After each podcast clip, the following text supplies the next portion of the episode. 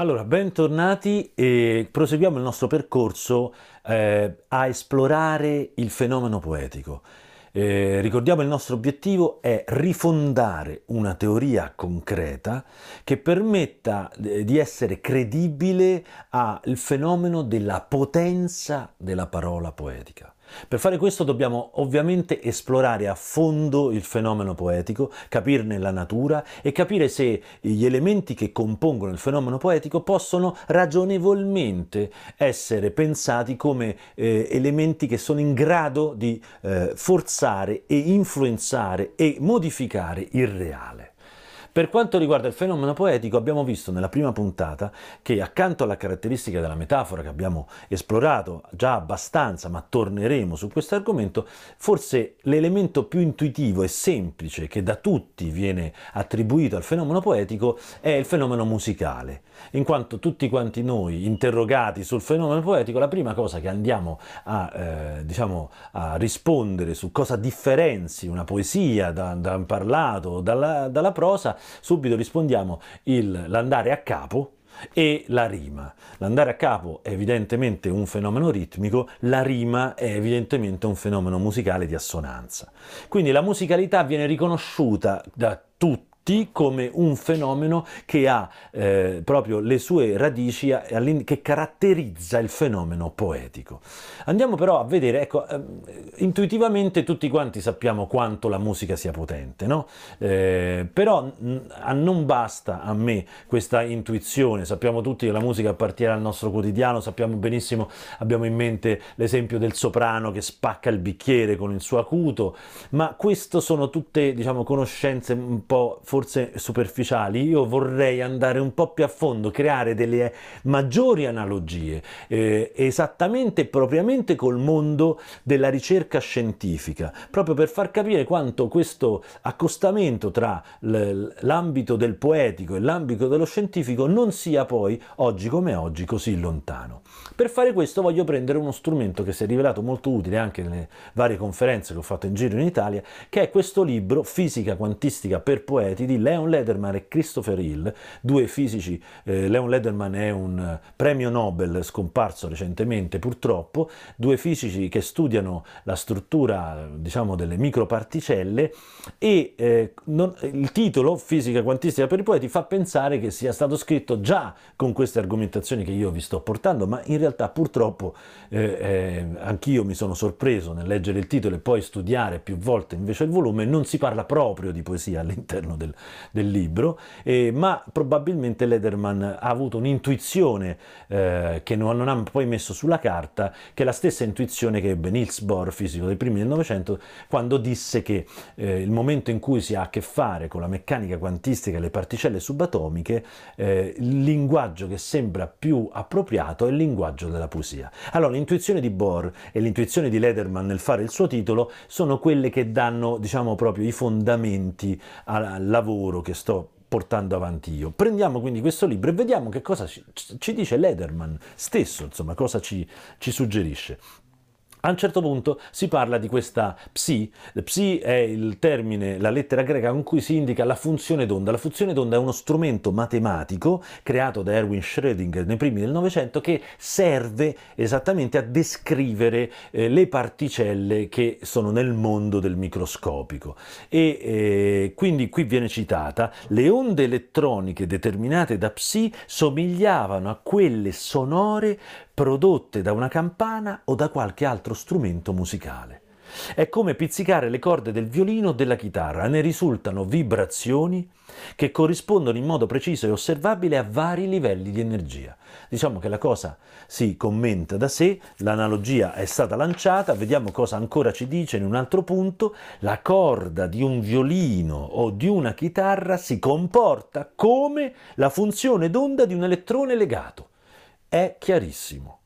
Ma non finisce qui. Queste sono alcune citazioni semplicemente rispetto alla natura proprio fondamentale attraverso la funzione d'onda della materia e del fenomeno musicale, ma lo stesso Lederman va avanti, va oltre e parla invece di una teoria molto recente, la teoria delle stringhe, che se non sbaglio nasce negli anni '80, che tende invece a cercare di spiegare il tutto. Quindi è una teoria recente ed è la più accreditata anche attualmente tra i fisici come potenzialità di spiegare veramente scientificamente tutto l'universo. Ora, questa teoria sentite come viene citata da Lederman.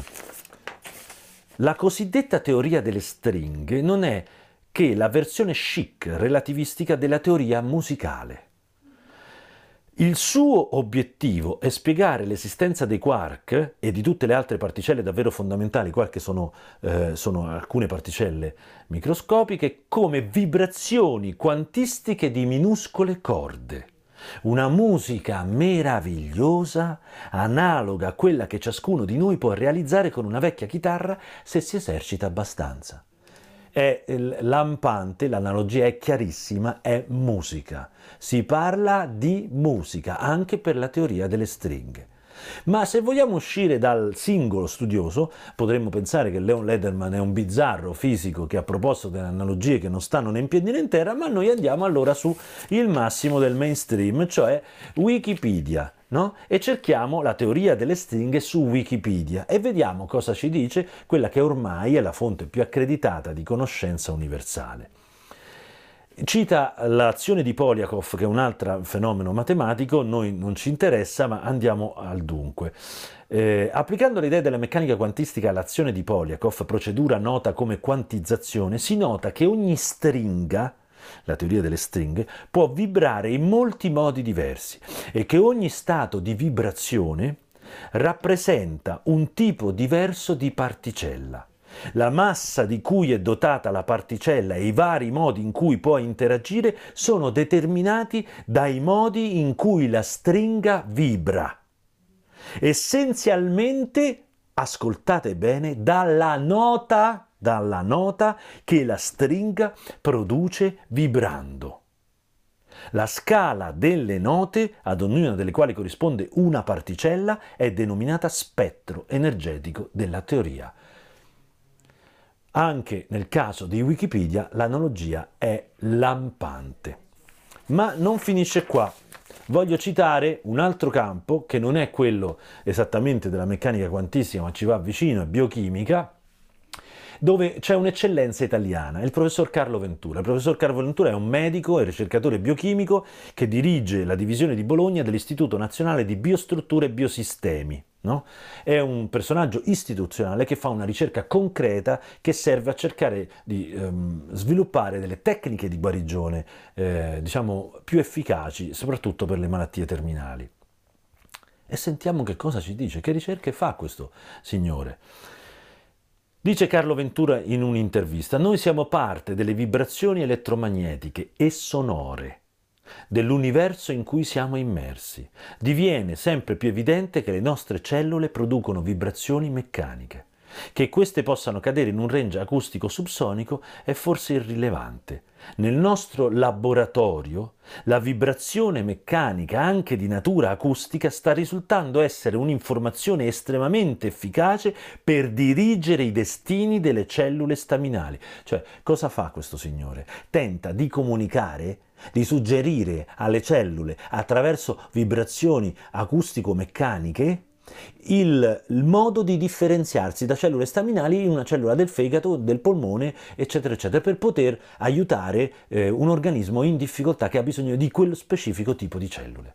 Ora capite che questo sembrerebbe fantascienza, ma non è fantascienza, stiamo parlando di una ricerca concreta che viene eseguita in istituti concreti, dove quindi la vibrazione acustico sonora diviene un mezzo per comunicare con delle cellule e attuare delle modifiche all'interno del nostro corpo, quindi una cosa estremamente concreta.